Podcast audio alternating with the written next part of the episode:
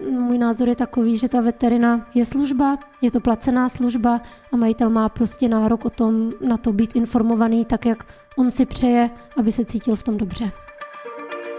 Tohle jsou doktoři, podcast společnosti Bering Ringelheim, ve kterém si povídám se zvěrolékaři, zvířecí psychologi, chovateli, nadšenci, zkrátka se všemi, kteří milují psy, kočky, koně a rozumím.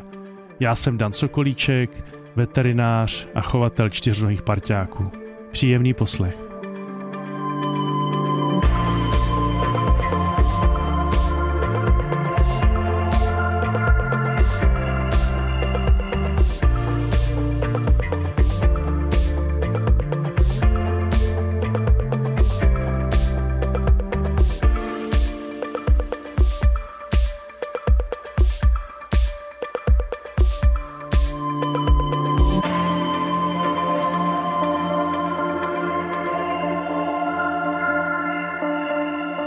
Tento díl nese název Dobrý veterinář. Já jsem si pozval veterinářku, která zastává názor, že ačkoliv je medicína sama o sobě extrémně složitá, nebo veterina sama o sobě extrémně složitá, tak načí ještě komplikovat. Dobrý lékař nebo dobrý veterinář vysvětlí desetiletému dítěti, co znamená sekundární imunitně zprostředkovaná hemolytická anémie tak, aby to pochopilo. Mým hostem je veterinářka Anna Šrenková. Dobrý den, děkuji za pozvání.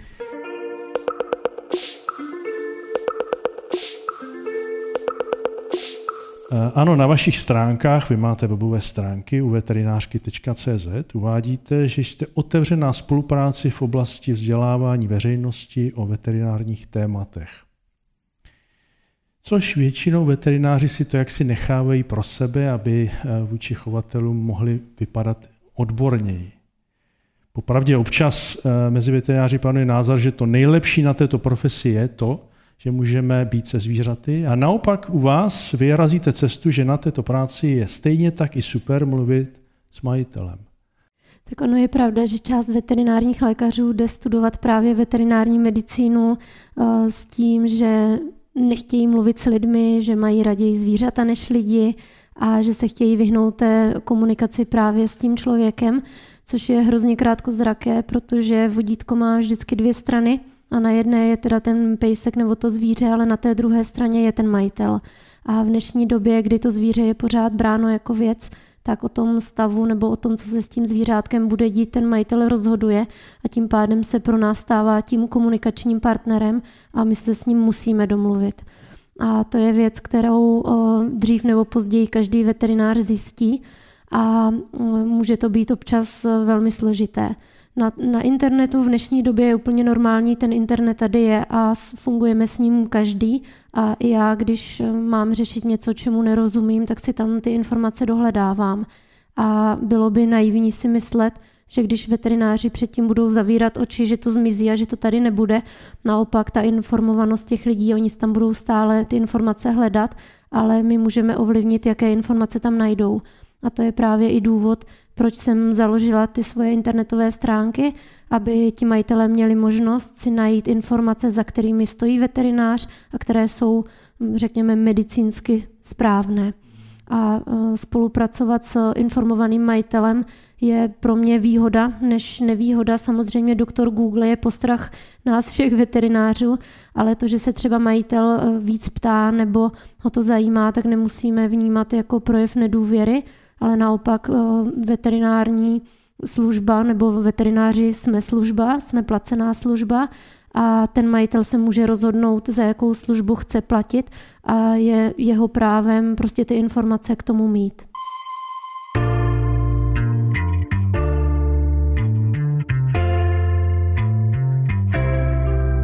Já jsem po škole nastoupila v zahraničí a uh, to bylo v době, kdy teda jsem byla nováček v medicíně, to znamená, žádné velké znalosti jsem neměla a zároveň jsem měla poměrně velkou komunikační bariéru. A ono vysvětlovat něco složitého, když má člověk, asi to každý zná, kdo prostě v zahraničí žil nebo byl, takže je odkázaný na nějakou slovní zásobu, která není úplně pestrá ale vlastně v tom mohla být i výhoda, protože potom člověk eh, se nesnaží dělat nějaké jako květnatá spojení, aby se do toho zamotal i třeba ten majitel, ale když člověk mluví v jednoduchých větách, tak o to větší je šance, že to ten majitel třeba pochopí. A já vždycky si právě představuji, že na té druhé straně stojí třeba moje babička, a nebo můj partner. To znamená člověk, který prostě s medicínou nebo s veterinou nemá nic společného a když mu to chci vysvětlit, tak se musím tomu prostě přizpůsobit. A je pravda, že když jsem psala ten web, tak eh, při některých článcích jsem se obrátila na svoje známé lajky, eh, jestli by si to mohli po mně přečíst, jestli to dává nebo nedává smysl, protože my veterináři žijeme v určité bublině a ta mm, komunikace nebo eh, ty výrazy jsou pro nás úplně běžné a zažité a už kolikrát jako nedokážeme rozlišit, co normální člověk zná a co už nezná. Eh, ale popravdě teda musím říct, že mi trhá uši, když někde zaslechnu, jak někdo z kolegů eh, mluví s majitelem a říká, jo, vy jdete s tím pruritem? A tak se podíváme na ty premoláry. A to je přece evidentní, že ten člověk nemůže vědět, o čem je řeč. A eh, co mě trošku mrzí a zaráží, že většina tady těch lidí se neozve.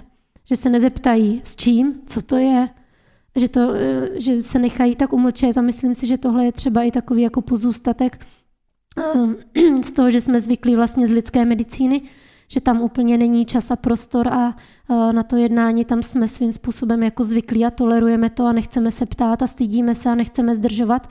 Mm, ale můj názor je takový, že ta veterina je služba, je to placená služba a majitel má prostě nárok o tom na to být informovaný tak, jak on si přeje, aby se cítil v tom dobře.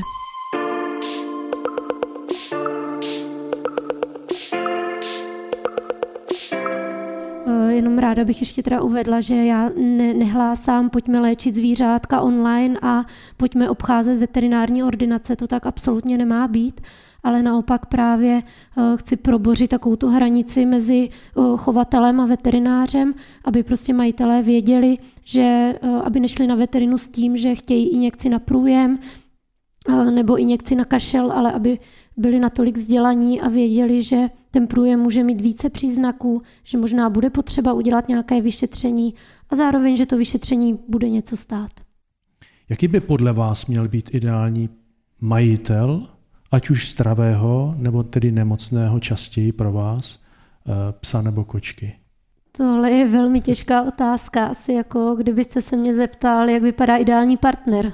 Já se vás pak zeptám, jaký by měl být ideální veterinář. Jo, ono, eh, každý, každý má prostě trošku jiný požadavky a každý to vnímá trošku jinak. Eh, pro mě je hrozně důležité, aby, eh, aby ten klient mě důvěřoval, aby mě věřil, aby dal na to, co doporučím, aby respektoval ty moje názory. A zároveň samozřejmě je strašně příjemné, když si ten člověk nebo když si ti lidé prostě lidsky, lidsky sednou.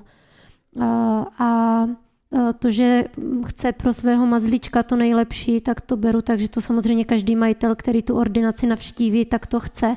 Takže to asi není žádný specifický požadavek, ale tím, že tam je nějaký určitý vztah, majitel, veterinář, tak ten musí stát na důvěře. Takže to je právě ono, aby každý majitel si vybíral veterináře podle toho, jak se u něj cítí a zároveň tím pádem, když se ti dva lidé jako lidsky sednou, tak věřím, že to bude obou strané.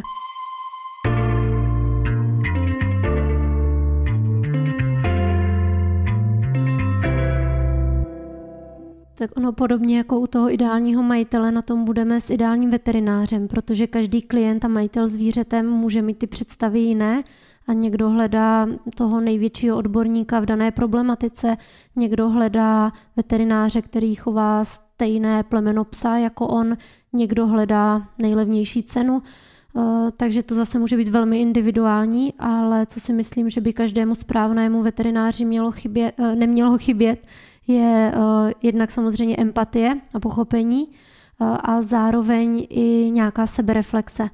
To znamená, každý veterinář, a to zase bych teda se vrátila k tomu, co by měl mít ten ideální majitel, tak měl by chápat, že žádný veterinář není dokonalý a že žádný veterinář jim neskrátí nebo nepostará se o chrup králíka, nevyřeší koliku u koně a zároveň neodebere mozkomíšní mok u psa. To prostě není, není možné. Takže že tady existují určité specializace, to je zase téma, o kterém spousta klientů nebo spousta chovatelů zvířat neví a to si myslím, že by správný veterinář právě měl vědět, kde má ty svoje limity a v momentě, kdy po něm klient nebo kdy je potřeba nějaké například vyšetření, tak aby byl schopen říci, na tohle já už nestačím, tohle vyšetření my tady nezvládneme, eh, prosím, navštivte tady kolegy, kteří se na tohle specializují.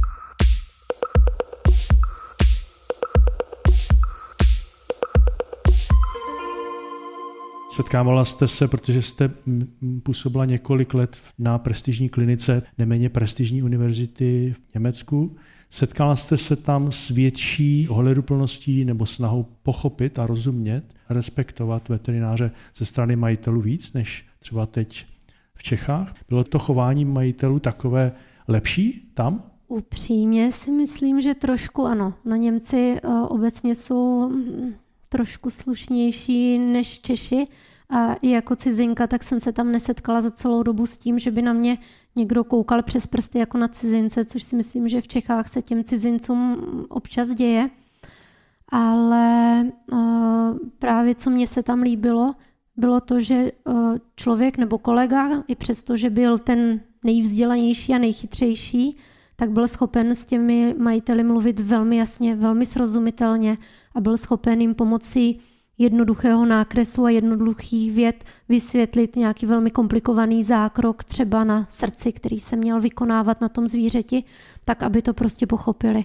A to tam bylo vždycky hrozně důležité, aby ten majitel byl přesně informován, aby tomu rozuměl, aby měl prostor na to se zeptat, aby se tam mohly nějaké nejasnosti vyjasnit.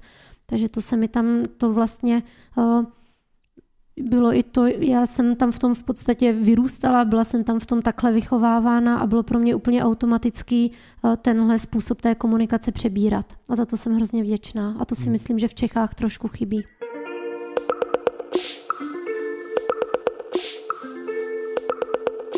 Já mám teď v ruce vaši knížku Domácí průvodce zdravím psů a koček. Umyslně jsem si ji eh, vzal, ale nepročítal, tak abych eh, si připadal jako v knihkupectví nebo někdy, kde ji člověk vidí poprvé. Eh, předně na mě působí obálka sympaticky s tím, že tam máte, a to jsem se dočet na vašich stránkách, vašeho kamaráda, 12-letého křížence Oskara, jestli to říkám správně. Už moje 13. 13-letého. Jak vám pomáhá vlastně Oscar v této, řekněme, se zdokonalovat? Je on v něčem důležitý v tom, abyste uh, překonávali nějaké překážky v komunikaci? Rozhodně. Eh, jak už jsem říkala, taková důležitá vlastnost toho veterináře by měla být empatie a samozřejmě jsem mnohem více schopná soucítit s člověkem, když je třeba v podobné situaci, ve které můžu být já. A to s tím psem nebo s tím zvířetem samozřejmě být můžu. A já se musím přiznat, že u svého psa přestávám být veterinářem a jsem lehce nadprůměrně hysterickým majitelem. To znamená, že když se s ním něco děje, když jde do narkózy, tak já u toho nemůžu být a jsem z toho opravdu jako hodně eh, vyřízená. Takže eh, a tohle si myslím, že je právě hrozně důležitý, protože když tady mám majitele, kteří mají třeba staršího pejska, tak eh, je hrozně fajn i pro toho majitele občas eh, vybočit eh, z toho rozhraní majitel a veterinář, ale bavit se chvíli jako chovatel s chovatelem. Znamená říci, já jsem to u svého psa taky řešila, nebo eh, mně se jednou stalo a tohle si myslím, že ty vztahy hrozně utuží a ono není tajemstvím, že sympatie, které k někomu chováme, jsou často na základě nějaké podobnosti s tím člověkem. A teďka já mám vlastně staršího teda pejska, velkého plemene, teď mám malé štěně malého plemene, fenku a do toho mám ještě kocoura. A takže v podstatě, když přijde téměř jakýkoliv klient, tak nějakou společnou řeč ohledně těch zvířat máme a je to strašně příjemné, když se s klienty povídáme o tom, z jakého spolku jsme adoptovali kočky a co jsme řešili za problémy. Takže i v tomhle si myslím, že to je hrozně, hrozně jako důležitý a tu komunikaci s tím klientem ty společné zkušenosti a zážitky můžou usnadnit. Líbí se mi, že vlastně na těch stránkách dost často, snad téměř na každé stránce nebo obě dvě stránky je, kdy navštívit veterináře bezodkladně. Je tady spoustu uvozovek, kdy vypíchnete věci. Je to velmi uh, pro oči jako líbivé. Je to váš nápad? Přišla jste s tím sama, nebo vás někdo oslovil a, a vy jste začala vytvářet tedy scénář a obsah knihy? Ta kniha byla v podstatě z 80% napsaná, než mě oslovilo nakladatelství. Takže to byla taková Takže součinnost. Jste, jste to psala nebo jste vytvářela to do šuplíku a pak to přišlo? No ono částečně to je i vlastně to, co mám na tom webu. Takže to už je tak ještě jako poupravené, protože na tom webu to opravdu vznikalo hodně, mm, řekněme, na punk a ta forma tam toho nebyla, když to do té knihy to bylo potřeba trošku více upravit, rozčlenit to do nějakých odstavců, takže tam potom na tom bylo ještě trošku práce, ale ten základ konec konců je stejný. A chystáte nějaké pokračování? Nebo je ještě brzy se ptát na, na nějakou druhou knihu? Já mám pocit, že jsem se tam vypsala docela dostatečně. Samozřejmě o tom přemýšlím, ale eh, ještě nemám úplně nápad, jak, jakou formou nebo co tam dát, ale eh, nosím to v hlavě. Moc krát ano, děkuji, bylo to fajn. Děkuji za pozvání. To byl Dan Sokolíček a těším se příště.